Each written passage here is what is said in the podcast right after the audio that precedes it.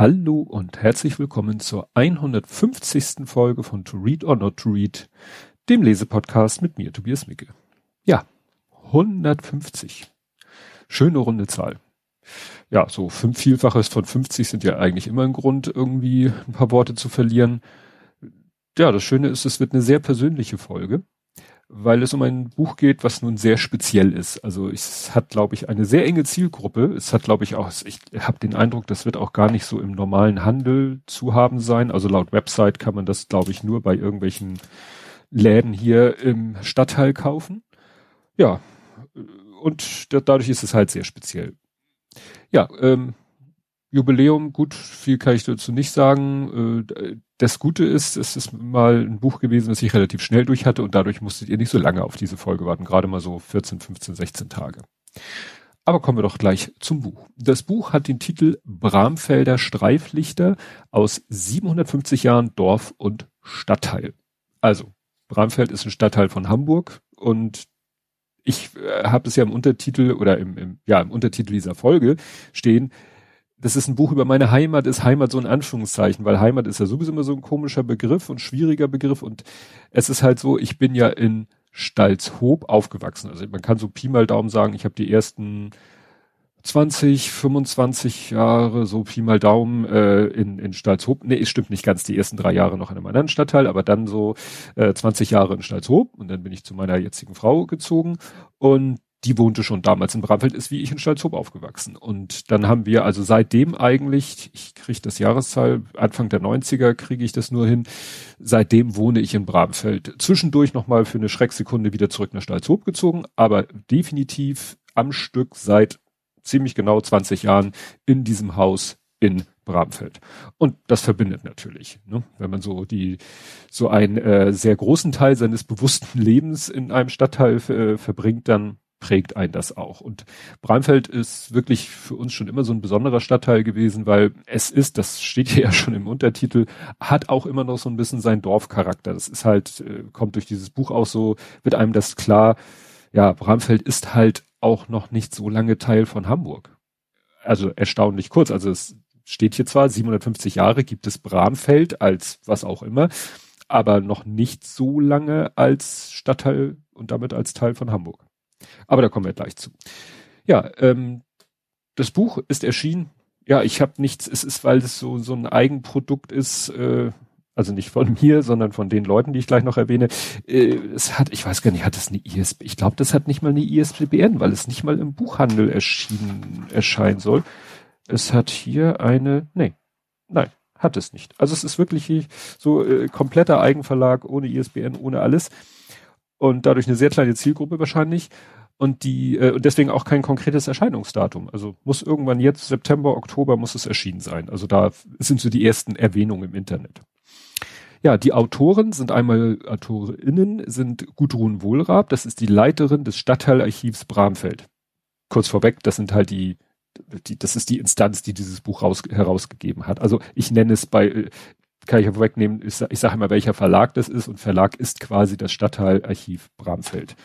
Und das Stadtteilarchiv Bramfeld, äh, ja, das archiviert halt alles mögliche historische und aktuelle über Bramfeld.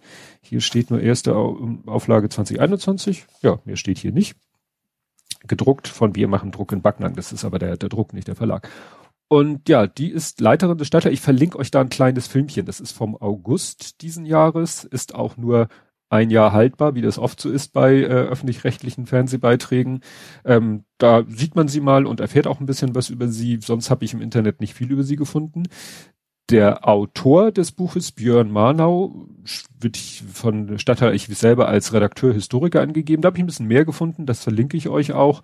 Das ist eine Buchseite über ein Buch, schon sehr spannendes Buch, nämlich, also, also spannend, wieder äh, euphemistisch. Das Buch heißt Steril- und rasserein Zwangssterilisation als, als Teil der nationalsozialistischen Rassenpolitik 1934 bis 1945, der Kreis Steinburg als Beispiel, also sehr harter Stoff offensichtlich. Also da hat er sich halt eines sehr, sehr heftigen Themas angenommen. Das ist, glaube ich, das einzige Werk, was von ihm so, äh, außer dem jetzigen. Und da ist auch ein bisschen was über ihn, habe ich hier gefunden. Halt äh, geboren, 66, Gymnasiallehrer für Geschichte und Wirtschaftspolitik, Wirtschaftsredakteur, ja, diverse Aufsatzpublikationen zur NS-Zeit, sieht man ja auch an dem Beispielbuch hier. Insbesondere Verfolgung sozialer Minderheiten zur jüdischen Geschichte und Geschichte des frühen 20. Jahrhunderts und so ein bisschen macht sich das auch hier bemerkbar, weil es gibt dann doch mehr, natürlich, also es ist jetzt nicht so hier äh, so, ein, so ein Rückblick auf 750 Jahre alles Friede, Freude, Eierkuchen, sondern da werden wirklich äh, alle Aspekte in der Geschichte angesprochen, die man halt so ansprechen muss. Und ja, da ich dieses Buch sozusagen komplett mit euch besprechen werde, werdet ihr das auch alles mitkriegen. So, zurück zu meinen Notizen. Das, das, das, ja, Stadtteilarchiv Bramfeld, wie gesagt, ist so ein, so ein, so ein Eigenverlag, aber wirklich ganz ohne ISBN und ohne alles. Ja, unterwegs zum Buch, meine Frau. Meine Frau interessiert sich ja grundsätzlich sehr für Geschichte, Hamburger Geschichte, Bramfelder Geschichte, war, glaube ich, auch mal, hat sich auch mal engagiert, so bei diesem Stadtteilarchiv. Naja, und äh, das war, wurde auch in unserer Leib- und Magen-Buchhandlung äh, präsentiert, angeboten und da hat sie es natürlich gleich gekauft. Äh, ja, zum Inhalt des Buchs. Wir gehen einfach mal durch. Ähm, ich streame zwar, aber ich halte jetzt hier nichts in die Kamera, weil da habt ihr im Podcast nichts davon. Also es kommt erstmal ein Inhaltsverzeichnis äh, und es ist halt grundsätzlich sehr chronologisch aufgebaut, das ganze Buch. Und deswegen fängt das an mit vor 750 Jahren eine Stiftungsurkunde aus dem Jahre 1271. Und das fand ich mal ganz interessant, weil es gibt immer diesen Begriff von wenn es um Orte oder, oder Ansiedlung oder sonst was geht, die erste urkundliche Erwähnung, so nach dem Motto, was ist denn eine urkundliche Erwähnung, wo man dann weiß, ja gut, seit diesem Zeitpunkt mindestens gibt es diesen Ort, um es mal ganz allgemein zu sagen. Und das ist im Fall von Bramfeld halt irgend so eine, ja, so ein Stück Papier ist hier abgedruckt, kann man nicht erziffern, weil irgendwelche Schrift aus dem Jahr 1271 mit irgendwelchen Siegeln, aber das ist halt so die erste Erwähnung, dass damals von dem Ort, von dem Dorfe ähm, einmal von Klein-Bramfeld, vom Dorf Barmbek, da noch mit CK geschrieben, und Groß-Bramfeld. Ne? Und Duvenstedt ist ja auch und Mellingstedt, also da, das sind halt alles Dörfer damals gewesen, die wir heute als Hamburger Stadtteile kennen. Ja, dann geht's weiter mit äh, über 600 Jahre nur zehn Höfe, ne, wie so die, ne, früher waren das halt ganz viele Höfe und es wurden dann halt immer weniger äh, weil ja auch jeder Bauer immer mehr äh, beackern konnte im wahrsten Sinne des Wortes. Und spannend sind immer, also hier ist zum Beispiel eine Skizze des Bramfelder Dorfplatzes von 1700. Und es ist dann echt schräg, so Sachen äh, da in der Beschreibung zu erkennen. Und die setzen das auch immer schön in Relation zu dem heutigen. Also dass gesagt wird, ja, also wenn da zum Beispiel steht, ähm, das Gebäude hier, das ist jetzt das Bracula. Dann hat man eben eine Vorstellung davon, wo das jetzt ist. Und dann ist da halt die, eine Straße eingezeichnet, die hat hier noch so drei, vier Knicks und dann sagt man, alles klar, das ist jetzt die Bramfelder Chaussee, die Kerzen gerade da durchgeht. Und damals hat die noch so ein paar Schlenker gemacht. Ne? Und auch so andere Gebäude, die es, äh, also wo man dann sagt, entweder es gibt sie noch, das trifft auf sehr wenige zu, oder wo man weiß, aha, da an der Stelle, wo jetzt das und das ist, wo jetzt das Einkaufszentrum ist oder so, war früher der Hof von Bauer so und so. Das ist schon ganz spannend. Ja, dann geht's eben, geht's dann doch natürlich relativ flott in der Zeit voran, weil über die ganz frühe Vergangenheit von Bramfeld weiß man halt nicht so viel. Und dann ist man doch ganz schnell vor, so bei der Zeit äh, hier von 1900, äh, 1900 bis 1946 stieg halt, also hier steht explodierte die Einwohnerzahl quasi von 1500 auf 22.000. Ne? Also das ist eine ganz heftige Entwicklung, auch Wohnungsbau, wie der dann immer verstärkt wurde. Interessant hier eine Siedlung, die, äh, wo der Große mal in der Nähe gewohnt hat. Da steht hier zum Beispiel, dass diese Reihenhäuser, die heute da noch stehen und glaube ich heute sogar könnte sein, dass sie unter Denkmalschutz stehen, dass, dass da steht, äh, dass die 1928, 1930 erbaut worden sind und, was damals nicht selbstverständlich war, sie hatten Sielanschluss. Ne? Also waren an die, an eine Kanalisation angeschlossen. Kann man sich ja heute auch gar nicht mehr vorstellen. Häuser, die nicht an die Kanalisation angeschlossen sind. Oder eben so Siedlungen, wo dann halt auch ein Haus aussieht wie das nächste. Und das hat man hier noch. Wir gehen hier ja nun viel mit dem Hund spazieren und du siehst dann halt manchmal so Häuser, so Straßen und stehen da noch so drei, vier Häuser in exakte, also Einzelhäuser, ne? Also Einzelhäuser in exakt der gleichen Architektur, die Fenster alle an derselben Stelle Zwischendurch wurde dann mal wahrscheinlich eins abgerissen und was anderes dazwischen gebaut, manchmal sehr exotisch aussehend dazwischen.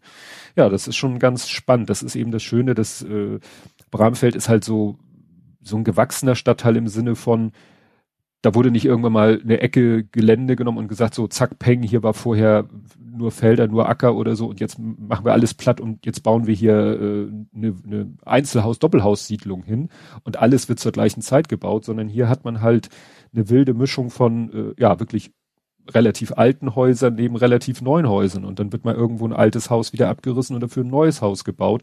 Aber mit der Zeit werden die neuen Häuser dann auch alte Häuser. Also unser, das Haus, wo wir drin wohnen, steht jetzt auch 20 Jahre. Ich weiß nicht, wieso das Haltbarkeitsdatum das durchschnittliche von so einem von so einem Doppelhaushälfte ist. Ne? Also wie lange wird das vielleicht da stehen und irgendwann mal wieder abgerissen?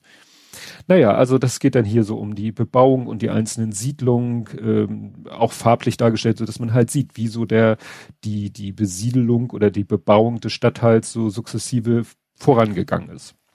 Dann geht's natürlich darum, woher kommt denn der Name Bramfeld? Bram ist halt ein anderes Wort für Ginster, also für die Pflanze Ginster wird dann viel über die Pflanze erzählt. Und was ich sehr interessant finde, das Wappen, weil ich weiß nicht, das ist mir glaube ich schon mal aufgefallen, dass dieses Wappen von Bramfeld hat hier ein sogenanntes ähm, Nesselblatt, so nennt man so ein, das ist so ein rot-weißer Rand, also man hat quasi ein Wappen und da nochmal einen Rand drumherum um das Wappen, der so rot-weiß ist und das kannte ich eigentlich erst eher so von ja, aus dem Kreis Stormann von Orten in der Gegend, ja, liegt halt daran, dass das Wappen kreiert wurde, so äh, zwischen 34 und 36.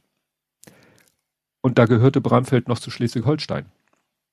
Weil Bramfeld 1937 über das Groß-Hamburg-Gesetz erst zu Hamburg gekommen ist.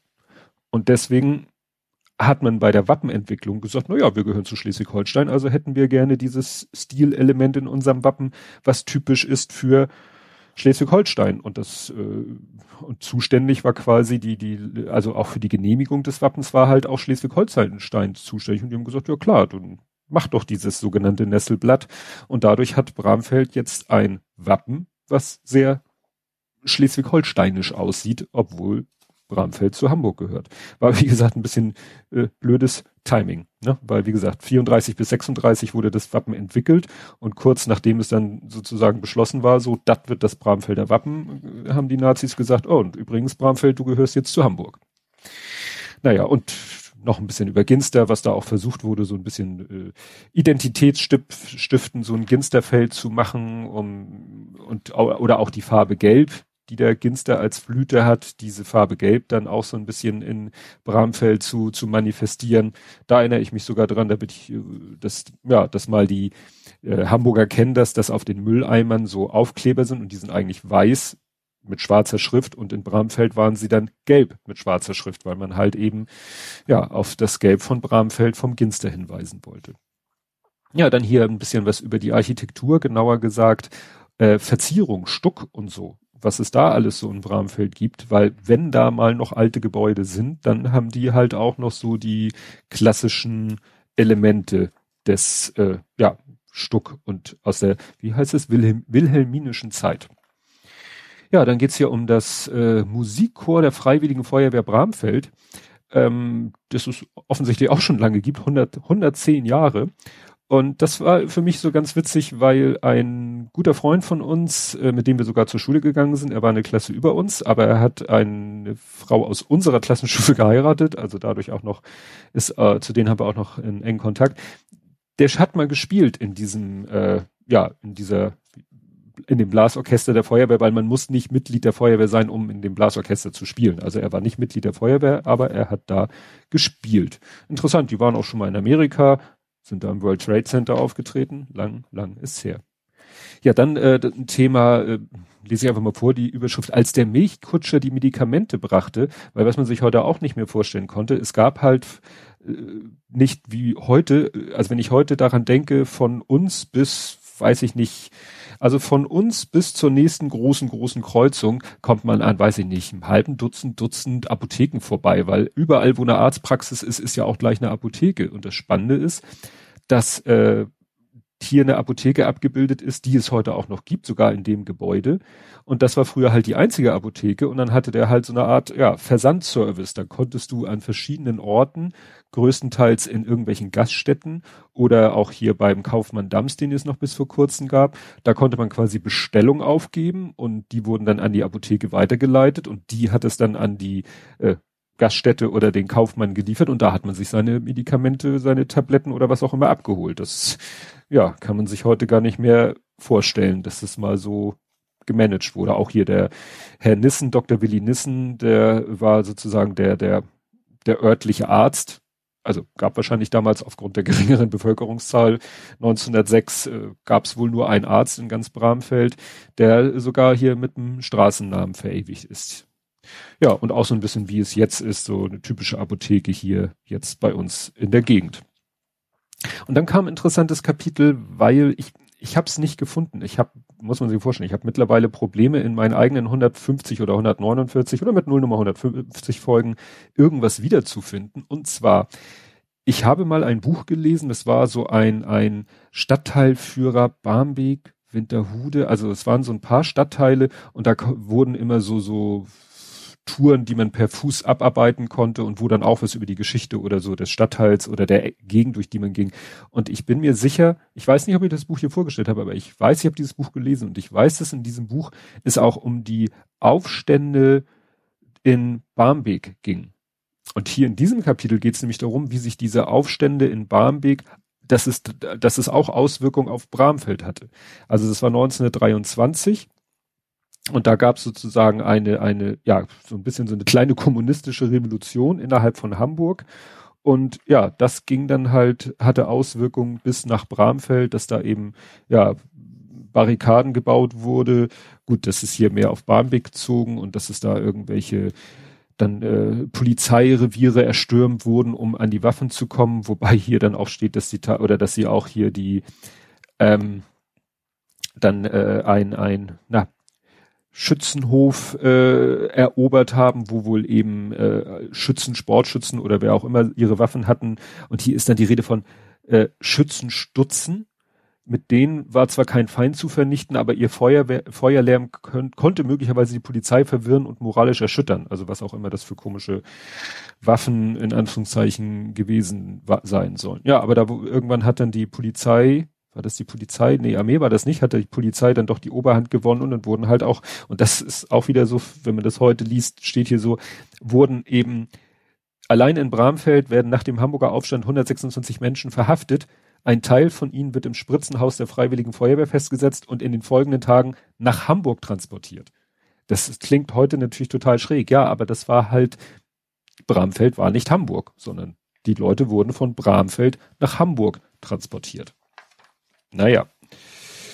Ja, ihr merkt, wir nähern uns dann auch einer schwierigen Zeit. Ähm, vorher kam hier noch ein Einschub. Es gab hier in Bramfeld ein Kalksandsteinwerk. Weil die ganze Ecke hier ist halt auf ja, sandigem Grund gebaut. Hier gibt's auch eine Straße, die heißt Sandstraße, nicht umsonst.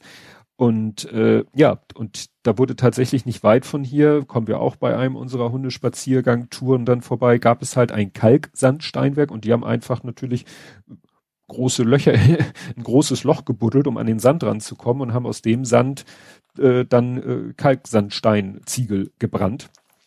Und dadurch sind natürlich große, ja, diese klassischen Baggerseen entstanden die dann eben auch teilweise da ja Kindern so als äh, Freizeitgelände dienten, leider auch mit den entsprechenden äh, Konsequenzen, also Konsequenzen, dass dann halt eben ja Kinder da auch ertrunken sind, weil das war halt geländetechnisch alles natürlich äh, ja nicht so einfach. Oder Kinder sind im Winter da im Eis eingebrochen oder oder oder. Also ja wir ich, hier steht, dass zum Beispiel 1996 wurde noch der letzte Schornstein gesprengt. Da kann ich mich persönlich nicht dran erinnern. Da haben wir aber auch noch nicht hier gewohnt. Und wie gesagt, Bramfeld. Wir sind, äh, waren da äh, zu der Zeit eher dann wieder in Stalzhoop. Jetzt muss ich kurz rechnen. Sechs, äh, nee, da, da waren wir eigentlich in Bramfeld, aber davon haben wir halt nicht so viel mitgekriegt. Und heute sieht man das halt, man geht da beim Spazieren, geht man an irgendwelchen Zäunen und Toren vorbei, die das betret, vor dem Betreten waren, weil leider, und das erinnert an eine andere Geschichte, dieser See, es wurden diese Baggerseen zum Teil zugeschüttet. Ähm, zum Teil gibt es sie auch noch, sind natürlich mittlerweile total zugewachsen und äh, quasi unfreiwillig zu einem äh, Naturschutzgebiet geworden, weil man da auch nicht bauen darf, weil leider da auch allen möglicher Müll und auch giftiger, mehr oder minder giftiger Müll verklappt wurde in diesen Seen. Und das erinnert doch sehr an den Energieberg Georgswerda. Das war ja auch mal eine Mülldeponie die erst eigentlich nur für Hausmüll war und dann auch mehr oder weniger illegal äh, für allen möglichen anderen Müll und Gift und Scheiß benutzt wurde und dann halt ein riesen äh, Energiepro äh, Energieproblem, äh, Umweltproblem darstellte, dem man ja einigermaßen Herr geworden ist. Und hier bei diesem Gelände ist es halt so, dass man sagt, naja, da hat sich jetzt viel, die Natur hat sich das quasi zurückerobert, die Natur kommt wohl damit klar mit den Giften, aber wenn man da Menschen dauerhaft äh, wohnen wollen lassen würde, also man würde sagen, ach komm, wir wollen da lieber Wohnungen bauen, als die Natur ihren Spaß haben, dann müsste man halt da wahrscheinlich Unmengen von Erde abtragen und äh, ja austauschen und so weiter. Und dann sagt man sich wohl, dann lass doch lieber die Natur da Party machen. Es gibt auch hier bei uns ganz in der Nähe, wirklich direkt neben der Schule von dem Lütten, ist auch ein Gebiet, was zurzeit unbebaut ist oder nicht nicht nicht wohnbebaut ist und wo es auch heißt, ja, also wenn wir das für Wohnzwecke mal bebauen wollen würden, es ist nicht so, dass das Betreten des, Geländes verboten ist, aber da sollte halt nicht dauerhaft jemand wohnen, dann müsste da das Erdreich abtransportiert bis zu einer gewissen Tiefe, das soll alleine fünf Jahre dauern. Also sie würden, wären fünf Jahre damit beschäftigt, Erdreich abzutransportieren, durch anderes, sauberes Erdreich zu ersetzen und dann könnte man da drauf bauen. Also das ist, glaube ich, auch noch nicht beschlossen. So, und dann kommt, äh, ja, die düstere Zeit, wie man immer so sagt, der deutschen Geschichte. Und es fängt an mit einem noch nicht, ja doch, du, es ist noch nicht so dramatisch, aber auch, finde ich, umso interessanter. Nämlich, es geht um ein Sportverein, der sich 1932 gegründet hat. Und zwar heißt der Sportverein Bar Kochbar. Und Bar, also wirklich wie die Bar, und kennt man ja so von Bar Mitzvah, ja, weil es ist ein Sportverein, jüdisch-zionistischer Sportverein, die da, dadurch eine besondere Bedeutung bekommen haben, weil ja irgendwann äh, nach der Machtergreifung die Juden alle aus allen anderen Sportvereinen ausgegrenzt haben. So. Und dann sind die halt alle, haben die alle gesagt, gut, die anderen Vereine wollen, dürfen uns nicht mehr haben, also gehen wir alle in diesen rein jüdischen Sportverein. Und der hatte nämlich interessanterweise, der brauchte ja eine Sportanlage und die anderen Vereine haben gesagt, hier, ihr bei uns äh, dürft ihr nicht, entweder wollen wir nicht oder ist uns verboten. Und äh, die haben dann einen Sportplatz hier in Bramfeld bekommen. Und dann war ja Bramfeld quasi so eine Art Diaspora für die jüdischen Sportler. Und die haben dann da halt ihre Wettkämpfe veranstaltet, auch mit gegen Nichtjuden. Ne? Aber das war dann halt auch nur, sage ich mal, ein vorübergehendes äh, Ereignis, weil dann ja 37, 38 gab es noch mal ein Sportfest und dann ja kam halt äh, der Novemberpogrom von 38 und dann wurden sowieso hat die Gestapo ja nahezu alle jüdischen Organisationen, auch die Sportvereine aufgelöst und dann gab's halt auch diesen Verein nicht mehr das fand ich ja interessant, diesen Aspekt so, was was äh, die die Nazi-Zeit äh, auch bedeutet hat für für sporttreibende Juden, hatte ich muss ich zugeben nie so auf den Schirm. Hier ist dann noch so ein Kasten, ganz interessant. Max Schmeling verliert 1933 gegen den, in Anführungsstrichen, Juden Max Bär. Da hat Max Schmeling mal gekämpft. Ich glaube, in den USA. Äh, genau, gegen den US. Und der hat sich wohl irgendwie mehr oder weniger so eine jüdische Abstammungsgeschichte herbeigeredet, um so diesen Konflikt zwischen dem deutschen äh, Boxer Max Schmeling und sozusagen den jüdischen Gegner, wobei zu der Zeit oder in seiner Anfangszeit hatte Max Schmeling auch einen jüdischen Manager, also da wurde wohl offensichtlich so ein, so ein, ja, hier steht es auch, Show-Element hinzugefügt von diesem Max Bär der boxe dann auch mit einem Davidstern auf seiner Hose. Also ja. Ja gut, und hier steht nur ganz klein erwähnt, mit Bramfeld verbindet Max Schmeling Geschäftliches. 1957 kaufte er die Konzession für Coca-Cola und gründete ja die Getränkeindustrie Hamburg Max Schmeling. Und ja, wenn man von uns, auch von Stalzhoop aus mal Richtung Stadt gefahren ist oder Richtung Wandsbek gefahren ist, kam man doch immer an den Coca-Cola-Werken vorbei und da stand dann auch und auf den LKWs stand dann halt Max Schmeling und Co. Ne, Coca-Cola-Vertrieb. Gut, dann wird's richtig düster, nämlich im August 33 gab es ein Propagandamarsch in Bramfeld. Bei Bramfeld, so wird es hier beschrieben, war eben bis zur NS-Herrschaft eigentlich immer links eher so politisch einzusiedeln, hatte selbst nach der NS-Herrschaft hatten die beiden linken Parteien, damals KPD und SPD, eine theoretische Mehrheit in der Gemeindevertretung, aber es wurde ihnen natürlich auf anderen Wege eigentlich das Leben schwer gemacht, so dass sie eigentlich gar nicht politisch mehr aktiv sein konnten, bis dann eben sowieso äh, die NSDAP alle anderen Parteien verboten hat.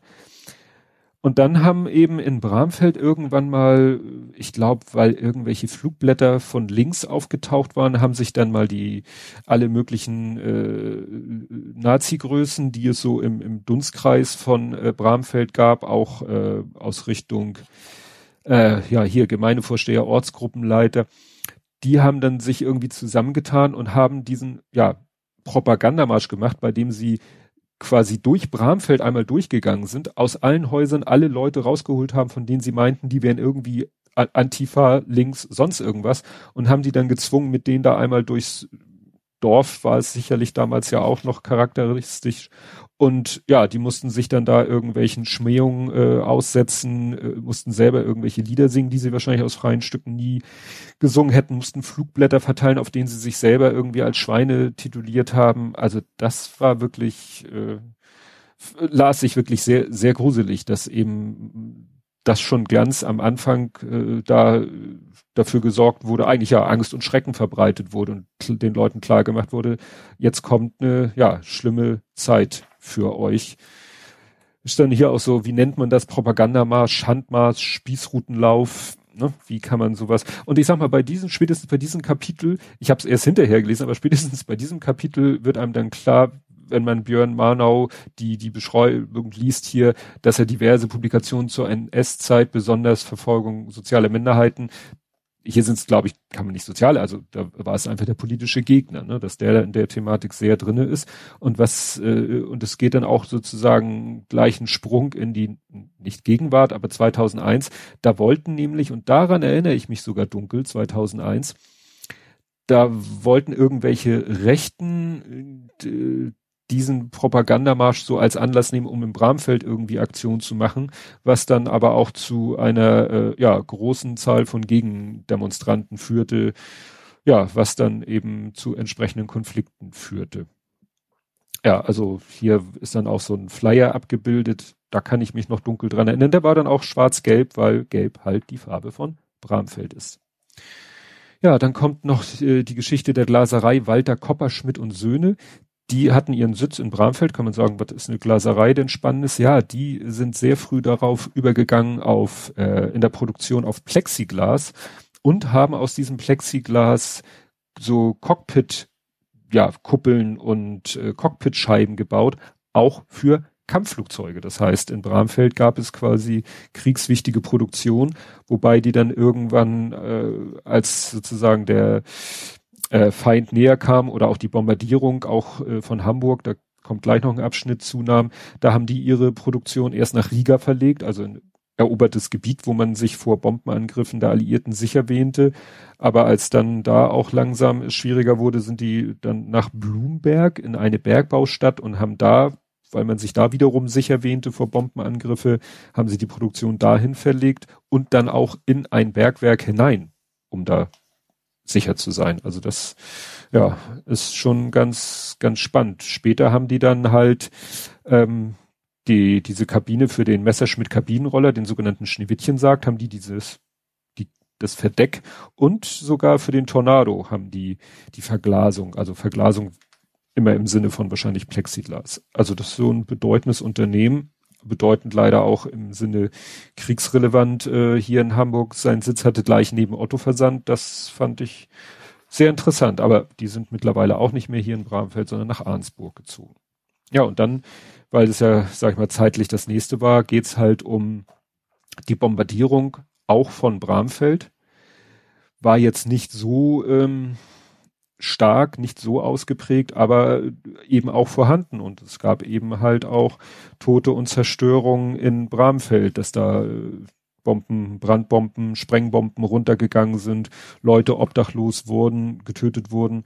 Und äh, ja, das ist dann auch so, dass die Menschen dann äh, teilweise in, in Kellern gewohnt haben, um da sicher zu sein, oder sich auch einfach Erdbunker ja, gebuddelt haben. Einfach ein Grundstück äh, genommen haben, da ein Loch gebuddelt haben, eine Grube, irgendwie ein provisorisches, halbwegs stabiles Dach, also Abdeckung drauf und dann haben die da unter gewohnt. Das hätte ich jetzt nicht gedacht, dass es das so hier in dieser Gegend auch gegeben hat, weil was ich auch jetzt erst durch irgendein Bauprojekt erfahren habe, dass hier in unserer Ecke halt auch nach Bomben gesucht wird, wenn irgendwo neu gebaut wird. Das war mir nicht so bewusst. Ja, und dann geht's hier eben auch um Flakbatterien, die es halt auch in dieser Gegend gab. Ja, dann geht's noch um, eine notgeland um ein notgelandetes britisches Transportflugzeug, wo man nicht weiß, ob das ein Unfall oder Sabotage war. Das war offensichtlich so vom Ereignis her, ja, äh, in Anführungszeichen ein Highlight 1952.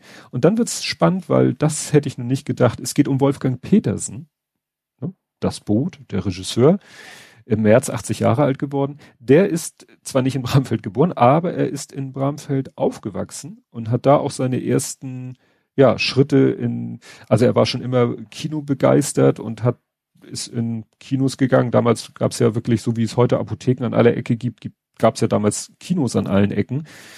Und da hat er halt Kinos besucht und hat von seinen Eltern, haben die sich vom Munde abgespart, äh, so eine kleine Filmkamera äh, bekommen und hat dann wirklich seine ersten eigenen kleinen Filme gedreht. Ja, und sind dann viele Zitate, die er aus irgendwelchen, aus irgendwelchen Interviews, die er irgendwo gegeben hat, wo Bramfeld erwähnt ist. Ja, dann geht's hier um Toni Lipka, der singende Zigarrenhändler. Also äh, es geht um den Schwarzmeer-Kosakenchor. Der Schwarzmeer-Kosakenchor war wohl mal sehr, sehr berühmt. Äh, in dem Zusammenhang habe ich gelesen, dass Peter Orloff, der mir was sagte, wohl mit denen auch was zu tun hat, weil sein Vater den gegründet hat und er ihn dann irgendwann beerbt hat. Naja, und einer aus diesem Chor, äh, ein Tenor, der war halt in Bramfeld, hatte der ein also eine, eine, genau, Raucherbar ja, der singende Zigarrenhändler. Also war eine ganz lustige Geschichte. Weniger lustig dann die Geschichte, was ich auch nicht wusste. Werner Pinsner, genannt Mucki, glaube ich. Das war mal in den 80er Jahren ein, ja, ein Auftragskiller, der wirklich so für Kiezgrößen, für die einen Kiezgrößen hatte die anderen Kiezgrößen umgebracht, wenn die ihn irgendwie in die Quere gekommen sind ähm, habe ich damals eigentlich erst mitbekommen, als er dann äh, verhaftet wurde, vor Gericht stand, dann hat seine Frau ihm eine Waffe in den Gerichtssaal geschummelt und dann hat er geschummelt, geschmuggelt und dann hat er im Gerichtssaal äh, den Staatsanwalt, seine Frau und sich getötet und das war quasi das Ende äh, der ganzen Geschichte. Und hier wird dann eben beschrieben, ja, dass der eben in Bramfeld aufgewachsen ist, in Bramfeld auch einen seiner ersten Morde begangen hat ja, dass er schon in der Schule irgendwie negativ aufgefallen ist. Also das ist wirklich so das so, so ein Klischee, ne, nach dem Motto äh, mit den Eltern im, im Elternhaus Streit und Zoff, also er mit seinen Eltern ähm, in der Schule und und ja, dass er dann da wirklich, also wo man so klischeemäßig sagt, ja, das war abzusehen, dass der mal so eine kriminelle Karriere macht. Aber sehr, sehr gruselig, wenn man das heute so liest. Ja, interessant fand ich dann noch, ähm, bei einer Vernehmung fragt der Kripo-Beamte Pinsner, und dann sind sie in ihre Wohnung nach Stalzhoop gefahren. Sofort korrigiert Pinsner, nicht nach Stalzhoop, in die Stalzhoper Straße. Ja, weil er wohnte in der Stalzhoper Straße, die aber da, wo er wohnte, das ist dann schon Barmbek Nord. Und ähm, es gab einige Leute, die irgendwie Wert darauf legten, nicht in Stalzhoop zu wohnen. Das ich als der in Stalzhoop aufgewachsen ist, ja, kann das so, nicht, ich kann es nicht verstehen, aber es war halt so. Also wir hatten auch äh, Klassenkameradinnen in dem Fall, die zwar de facto in Stalzhoop wohnten, aber immer Wert darauf legten, dass sie in Stalzhoop, aber nicht in der Hochhaussiedlung Stalzhoop wohnten. Das haben sie dann immer so betitelt mit Wir wohnen alt Stalzhoop, also in dem Teil von Stalzhoop, der schon bebaut, bewohnt und besiedelt war, bevor die Hochhaussiedlung entstand, weil bevor da die Hochhaussiedlung war, waren da Kleingärten. Also vielleicht mal so ein Buch über Stalzhoop wäre auch ganz interessant. Ja, dann gab's in der Haltesdorfer Straße ein kleines Theater, interessant, ganz niedlich und klein, gerade mal so 47 Sätze, interessant Sitze. Zwei Sachen interessant. Erstens, die 47 Sitze stammten aus einer Boeing 727. Das waren also Flugzeugsitze, die da irgendwann mal ausrangiert worden sind und die der Herr Friedhof Gregersen da gekauft und da in den Boden geschraubt hat. Geniale Idee. Und es gab zwei Rollstuhlplätze. Und wir reden hier von, wann, wann hat er angefangen mit seinem Theater? 81 oder 87? Nee, 87. Genau. 1987, 86 im Frühjahr, wo war das? Ja, genau, erste Produktion 85. Also im November 85 hat der sein eigenes kleines Theater da geschaffen und hatte schon zwei Rollstuhlplätze. This, ne? Also ihr anderen Institutionen, die das irgendwie nur so halbgar gebacken kriegen. Ja, dann, was man natürlich auch nicht, wenn man Wolfgang Petersen hat als Sohn der Stadt, als Sohn des Stadtteils, muss man ja sagen, kommt man natürlich nicht umhin, auch Scooter zu erwähnen, weil das Studio der Technoband Scooter in Bramfeld lag. Ne? Und es gibt sogar, wusste ich nicht, ein Lied von Scooter namens Bramfeld. Irgendwie B-Seite und auf irgendeiner Best-of ist es auch drauf. Steht hier aber, auf YouTube ist die Zahl der Bramfeld-Aufrufe mit aktuell 70.000 allerdings verhältnismäßig bescheiden. Das muss ich mir nochmal anhören, das Stück. Bramfeld von Scooter. Also man sieht tatsächlich H.P. Paxter auch manchmal in einem seiner Oldtimer hier durch Bramfeld durchfahren, weil er vielleicht ne, vom Studio nach Hause fährt oder so. Also meine Frau sagt, sie hat den schon ab und an in entsprechenden Autos gesehen. Ja, dann ist hier noch eine Geschichte drin, wo ich denke so, hm, ist das Bramfeld?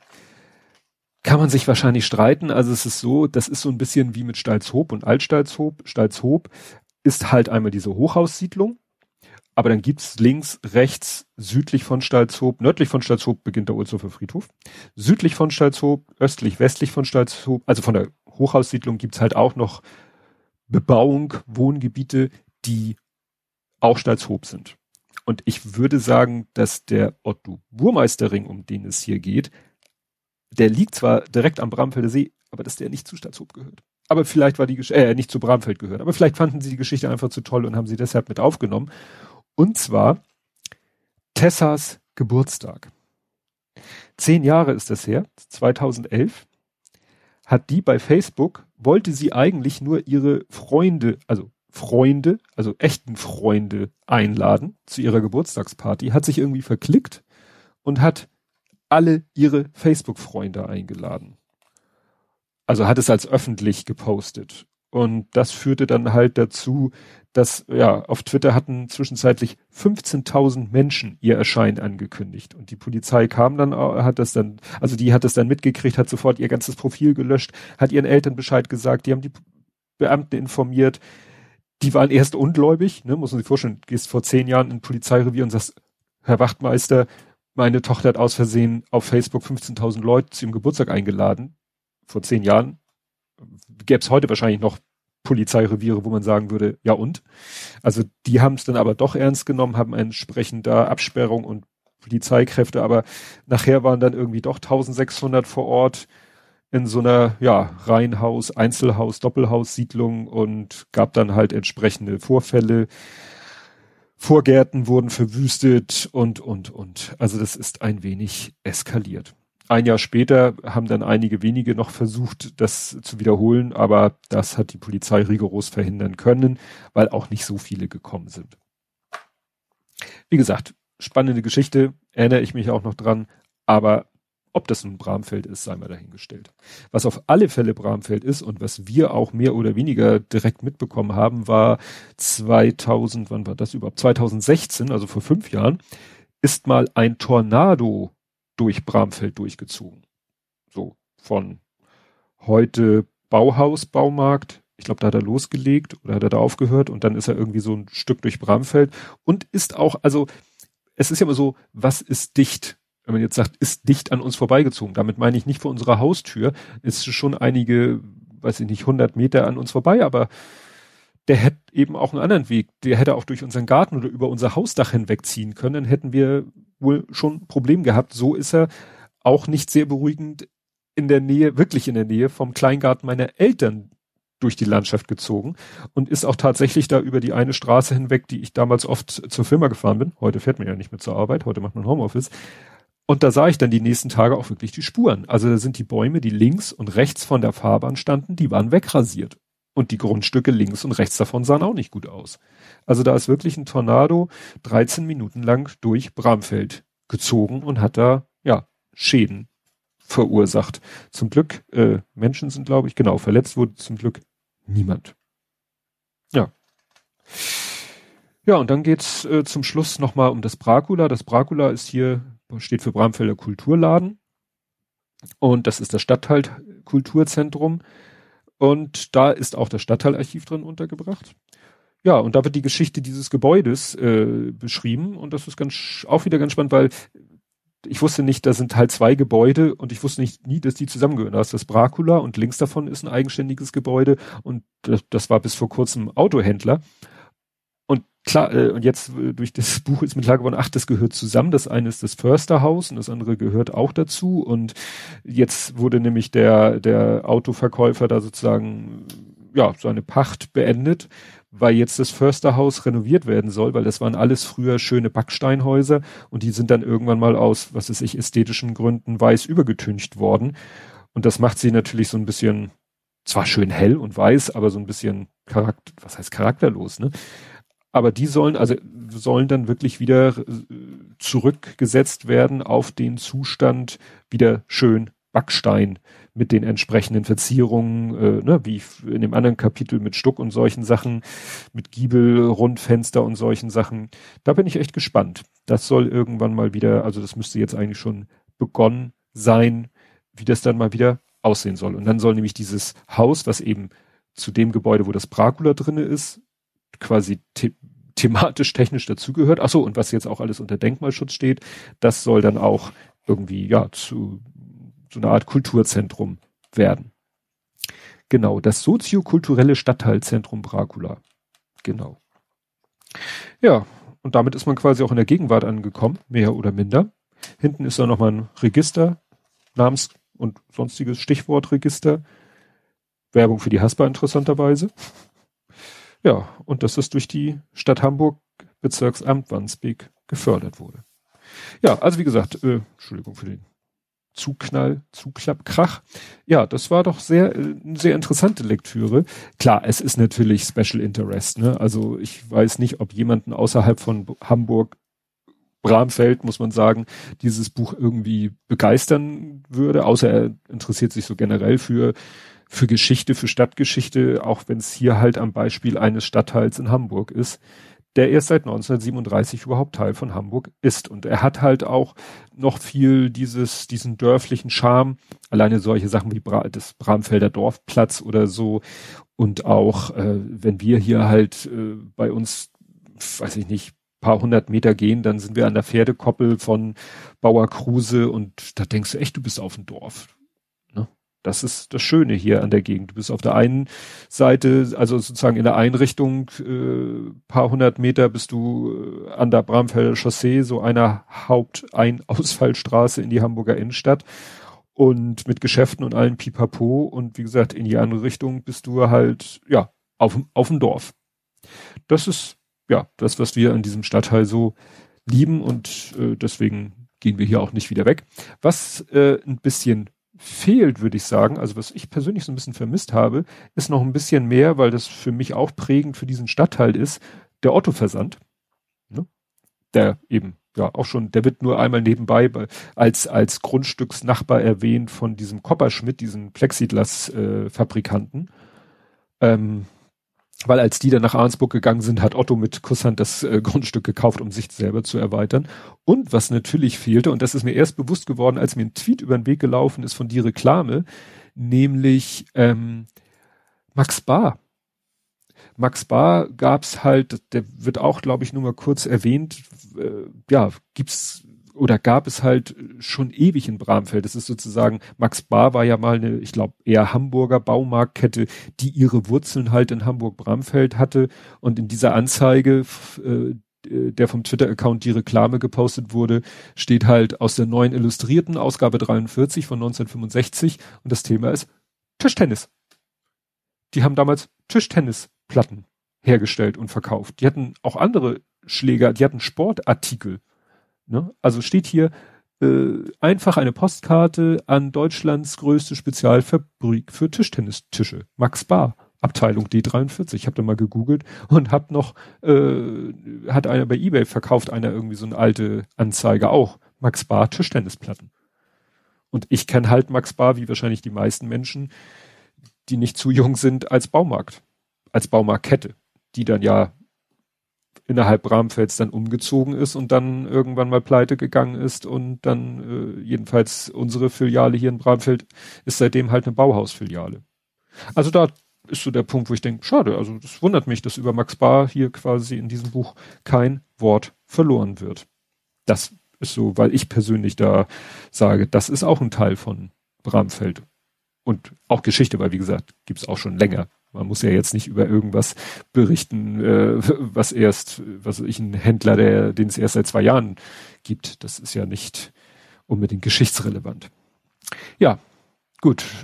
Das soll's zu diesem Buch gewesen sein. Ich habe, jetzt habe ich meinen Schlusssatz gesagt und noch nicht mein Fazit gezogen. Also streichen wir dieses äh, zuletzt Gesagte, sondern mein Fazit zum Buch, ich habe viel gelernt. Also ich war ja schon durch meine Frau immer gut informiert über die Bramfelder Geschichte, aber das war jetzt nochmal wirklich so ein ja, umfassendes Werk und sehr interessant, wie sich das denn hier so alles entwickelt hat. Und das soll es zu diesem Buch gewesen sein. Ein Ausblick auf die nächste Folge, die 151, kann ich noch nicht bieten, weil ich nicht weiß, was ich als nächstes lese. Ich muss wieder in meine große äh, Kiste, Bücherkiste gucken, Abteilung Bücher, die ich noch lesen muss, lesen will. Ja, und dann schauen wir mal, wann und mit welchem Buch wir uns wieder hören. Und bis dahin, tschüss.